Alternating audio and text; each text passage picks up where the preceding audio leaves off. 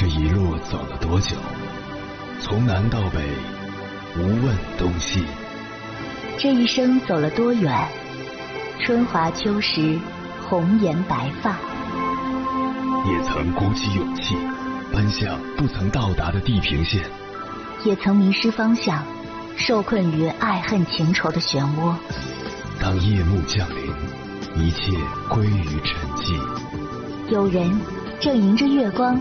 踏遍千山万水，为你而来。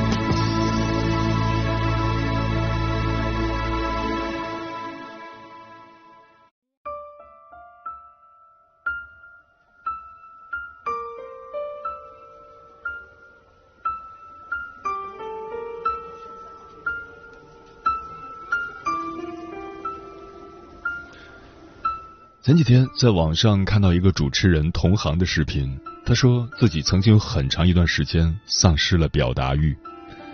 我看了之后还挺有感触的。作为语言工作者，明明是表达需要最多，或者说是在大家看来最需要表达的职业，竟然也开始丧失表达欲了。那么什么是表达欲？表达就是向外界输出信息，将自己内心的想法通过发声来让外界知晓。表达欲是人的一种基本欲望，是个性及生命力的表现。最基础的表达在于表达自己饿了、困了，表达自己的欢喜与忧伤；更高层次的表达在于表达自己的观点、对世界的认知和看法等等。当一个人失去表达的欲望或者无处表达时，在一定程度上是成熟了；从另一方面来看，其实也是失去了激情。在这个人人都能发表言论，甚至人人都有可能被看见的互联网社会，看起来我们每个人都更加自由，可以有自己的想法、自己的观点。但事实上，无论是互联网还是现实生活中，我们很多人的表达欲都在以肉眼可见的速度衰退。表达欲衰退，在百科里的解释是。随着年龄的增长，以及与社会长期接触后，在表达欲方面呈现出一个逐渐衰退的现象。从起初的想表达，到想表达又觉得矫情没必要，最后发展成闭口不说。一个人不愿意去表达，原因有很多，可能是因为不自信，觉得自己表达能力不行，难以将一件事情说清楚；可能是因为顾忌别人的反应。怕自己表达出来后被对方蔑视及嘲笑，也可能是因为没有遇到合适的表达对象，有些事只能说给特定的人听。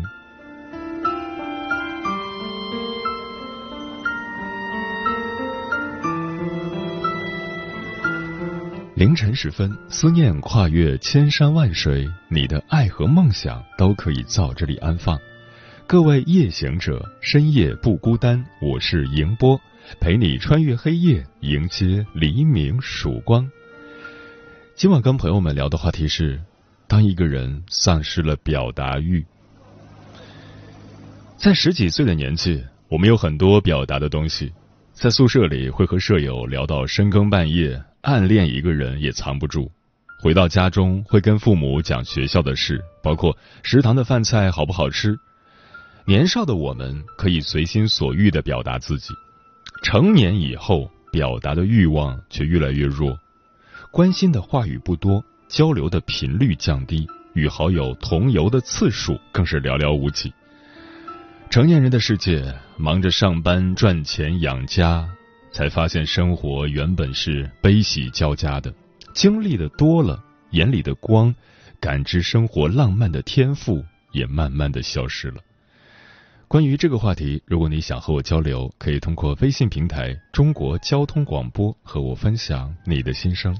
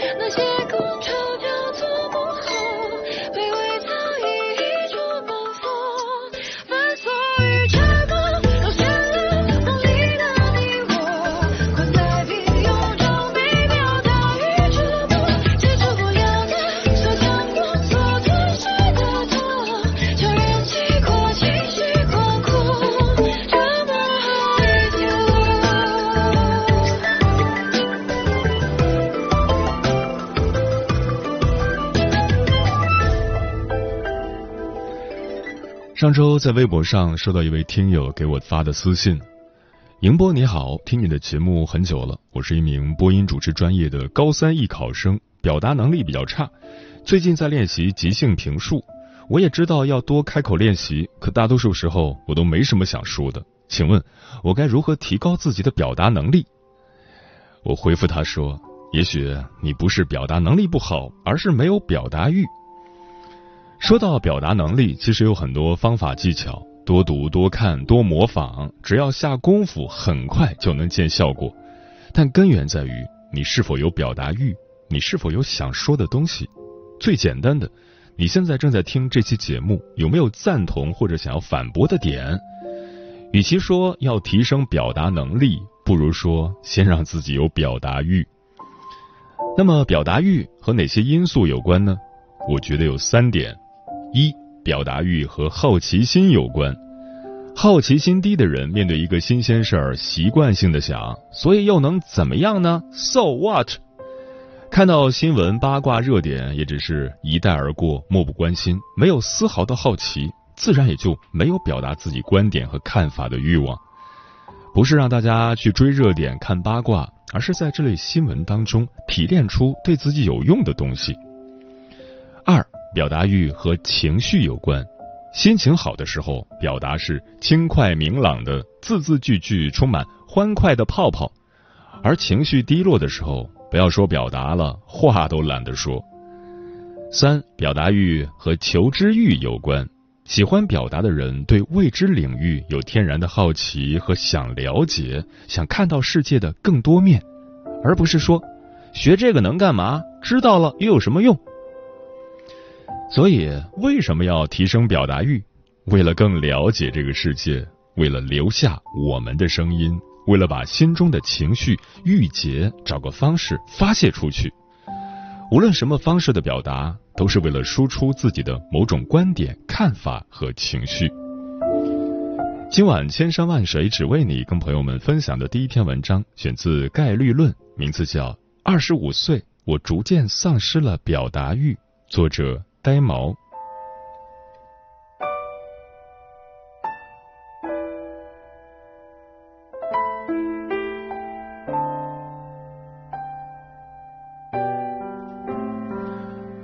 前一阵子，终于鼓起勇气换了个新发色，紫灰色。我惦念了好久，染完之后，兴冲冲的对镜自拍 N 余张，开开心心把照片抛上快要落灰的朋友圈。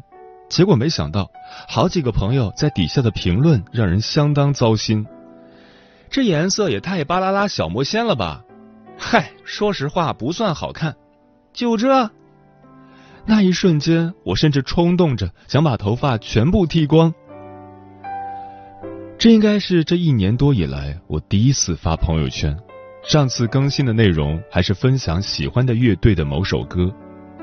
那段时间，我正处在冲动裸辞，但又没找到下家的空档，再加上失恋，双重打击，情绪状态很差，随时随地都像是有个小秤砣坠在心上，每次呼吸都要很大口，不然感觉自己随时都能崩溃哭出来。然而在朋友圈里，也只是敢把那段时间陪着我的歌分享一下。临近崩溃的情绪被几个下雨的 emoji 一笔带过。很多时候，有真的很想分享的瞬间，很想说的话，明明都已经在编辑页面码好草稿，犹豫了半天，最后还是默默退出了分享界面。在微博、小红书这种地方，则更不用说，这些平台活脱脱被我用成了实用功能软件。我在上面唯一的互动，就是收藏干货帖子。两次发布内容的时间间隔也同样得按年计数。不仅是线上，在线下和朋友面对面的社交里，也常常感受到话堵在喉咙口。聊一些热点八卦还好，大家开开心心扯扯皮。但是，假使我状态很糟，我也不大好意思把负面情绪宣泄给别人，像是一个虚无缥缈的理想。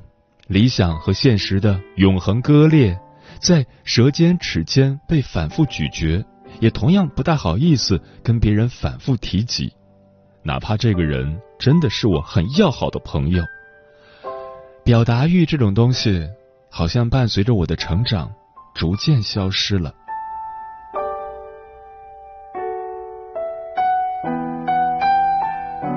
长大了才知道，有些情绪的分享。其实是会给接收者造成负担的，所以，我好像常常陷入这种困境，就是我明明陷进了焦虑谷底，急着有人拉我一把，但又总会觉得大家的状态好像都不太好，没必要把自己的焦虑再复制粘贴给对方一份。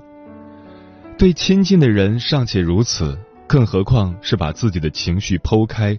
晒到一个公共平台给一堆半生不熟的联系人看。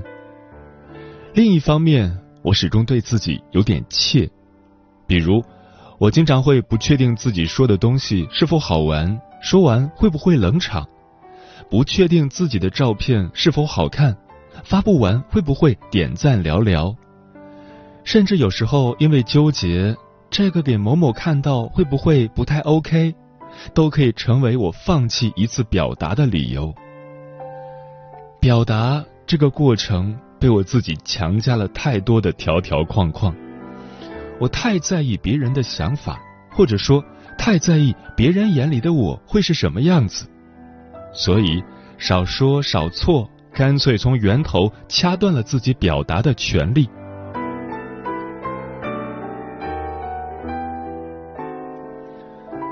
在那条朋友圈下面，也有些朋友蛮友好的调侃：“哟，您终于想起朋友圈密码了。”然后过来小窗私聊我，问问我近况、状态怎么样之类。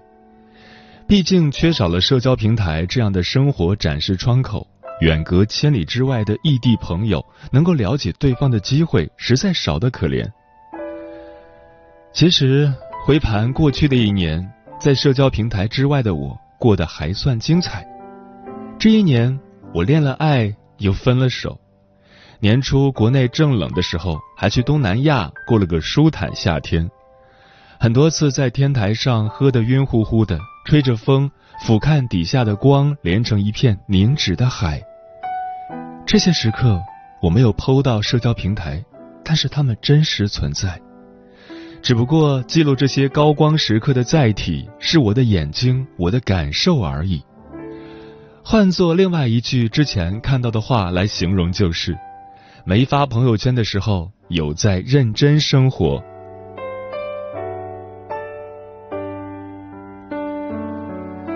其实，在很多时候，通过朋友圈看到有些朋友分享些好玩的日常，或是每天叨叨一些可爱的话，会蛮羡慕的。羡慕他们有保障的热情，去抓住并记录那些五光十色的生活碎片。他们朝着屏幕这端的我，遥遥的敞开了一个口子。哪怕作为一个旁观的第三视角，我也仿佛参与进了对方的生活。通过表达和接收这一过程，有层微妙的连接搭在了我们之间。只是很遗憾，我做不到如此随心的表达。我也曾经尝试过去认真经营朋友圈，但没几次后就发现，这样在某个社交网络里持续的分享和输出，对我来说更像是种负担。或许不是所有人都会有旺盛的表达欲和无视评价的强大的心脏。一些人喜欢用社交网络作为美好记忆的备忘录，一些人不愿让记录这一行为把氛围打破。社交平台发布内容的丰富与否，也并不能衡量一个人是否有趣，是否过得快乐。不论怎样，选择一种让自己舒服的生活状态吧。毕竟，表达和不表达都是一种自由，不是吗？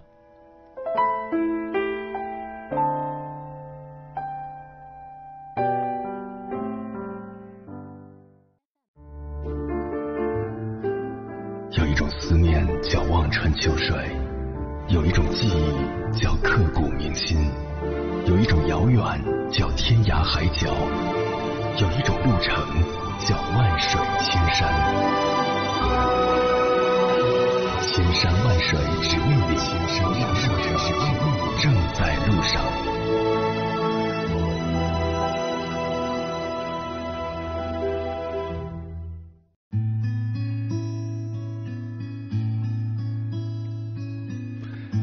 感谢此刻依然守候在电波那头的你，我是迎波。今晚跟朋友们聊的话题是：当一个人丧失了表达欲，对此你怎么看？微信平台中国交通广播，期待各位的互动。木姑娘说，小时候老师教导说话前先想一下再说，后来养成了习惯，说话前想一想怎么说，想一想又觉得说了麻烦，这句话就烂在肚子里了。有时候需要自己阐述一件事，说了很多话，说着说着会有很陌生的感觉。进入社会，说多错多，所以选择了慎言。不过还是很羡慕那种能肆无忌惮说出心里话、口若悬河、侃侃而谈的人，活得很坦率明朗，也很自信、阳光和可爱。波杰克说：“这几年真的是逐渐丧失了表达欲。”继而变得麻木，对这个世界不感兴趣了。明明以前自己是一个超级话多的人。漂浮的云说：“常言道，人逢喜事精神爽。如果有高兴的事儿，心情好，就想与人分享，想告诉亲朋好友；如果遇到什么难事儿、波折或者遭受什么委屈，也想找人倾诉。这就要看你找的人是否能理解你的喜怒哀乐。”才会把心中的烦恼忧愁一吐为快。正所谓酒逢知己千杯少，话不投机半句多。西林一直在努力说，当一个人失去了表达欲，他一定是认认真真的在做事业，没有精力和时间去分享。过好自己的生活比什么都重要。水琉璃说。我的表达欲一直都还不错，应该是和之前工作的职业有关吧。但也不是对每个人都会说，看人。像对闺蜜，她一个眼神儿我就知道她要说什么；我一个动作，她也知道我想干嘛。对父母呢，应该都是报喜不报忧吧。大概知道我所有事的人也就两三个吧。要知道遇事能把心中的喜悦跟人分享，能诉说悲伤，让痛苦减半的幸运感。不是谁都能拥有的。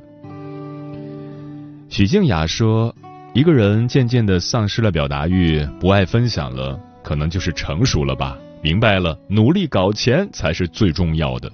每天一睁眼就想起欠着银行的房贷车贷，哪还有时间去晒朋友圈呢？”W L 说：“好像毕业之后就逐渐丧失了表达欲，工作和生活琐碎占用了大多数时间。”它让我心灵很疲惫，所以也就倦怠了热爱。回到家不想说话，也倦怠于把自己的心声通过文字去表现，差点忘记自己曾经是热爱记录的，喜欢分享的。看见一朵花开，听见一首好歌，做出一盘好菜，我都会发个朋友圈。可是如今朋友圈再看看，一年都发不了几条。今晚看到这个话题，唤起了内心的涟漪。重拾表达欲，千万别弄丢了自己最有热情的东西。风林说：“以前读书的时候发朋友圈，恨不得每天好几条，动不动就写小作文配九宫格。总感觉全世界都是自己的朋友。工作之后，生活忽然像沉入海底。同学们大都毕业，忙着工作，自己也没有很重的分享欲去保持联系，所以沉默寡言了很多。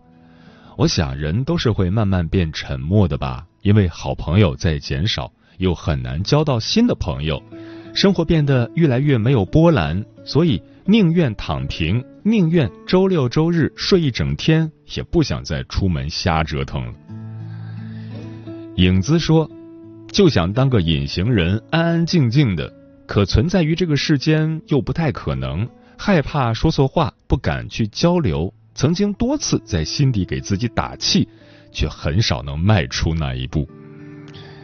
嗯，作为群居动物啊，如果我们想要与他人产生连接，就必然需要表达。那么，如何增强表达的欲望呢？在这里提供五点建议。一像看待恋人一样看待这个世界，和世界谈一场恋爱，去关注他，了解他，说出想对他说的话，表达也好，看法也好，主动与世界建立联系，让世界听到我们的声音。二在互联网公开的场合和平台说出自己的看法，对于在互联网平台输出观点的人来说，外界的反馈是最好的驱动力。我每次看到我的节目有很多人去留言，包括我自己发的微博有很多评论和互动，就会越发的有动力。三，看到有争论的话题或节目，停下来想一想，如果是我，我会怎么看？别人是怎么说的？从什么角度出发的？如果是我，我会从什么角度出发？往前想一步，慢慢的就会越来越有表达欲。四，大胆的说，不要怕说错。观点这种事儿呢，本身就有很强的主观性，即使再客观的看法，也是根据他个人的经历得出的结论。所以说，不要害怕自己说的不全面、不完美，大胆去表达就是胜者。五，取悦自己，懂得取悦自己的人会更喜欢表达，因为他们不会反复想我这么说会不会有人不高兴？假如跟他说了相反的观点，他会不会讨厌我？请停止这类拖后腿的想法。对这个世界说自己想说的，当然，如果暂时不想表达也没关系。希望你在丧失表达欲的时候，能有人温柔地接住你的疲惫。几个损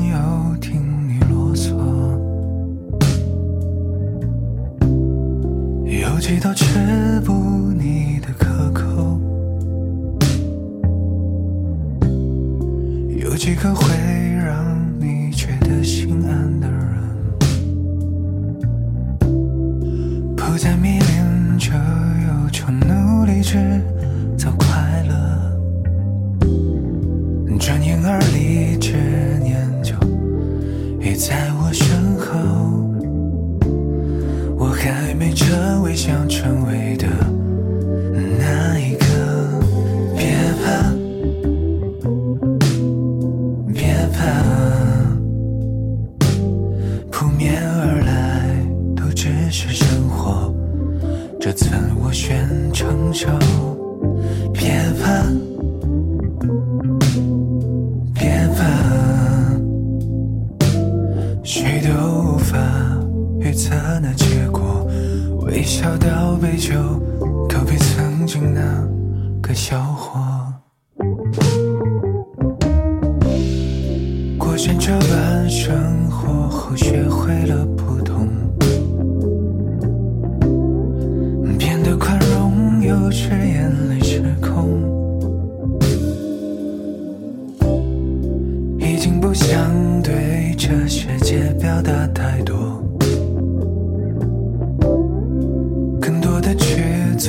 而不切时停留再说，转眼不及后果就再向我挥手。才发现我已经拥有了。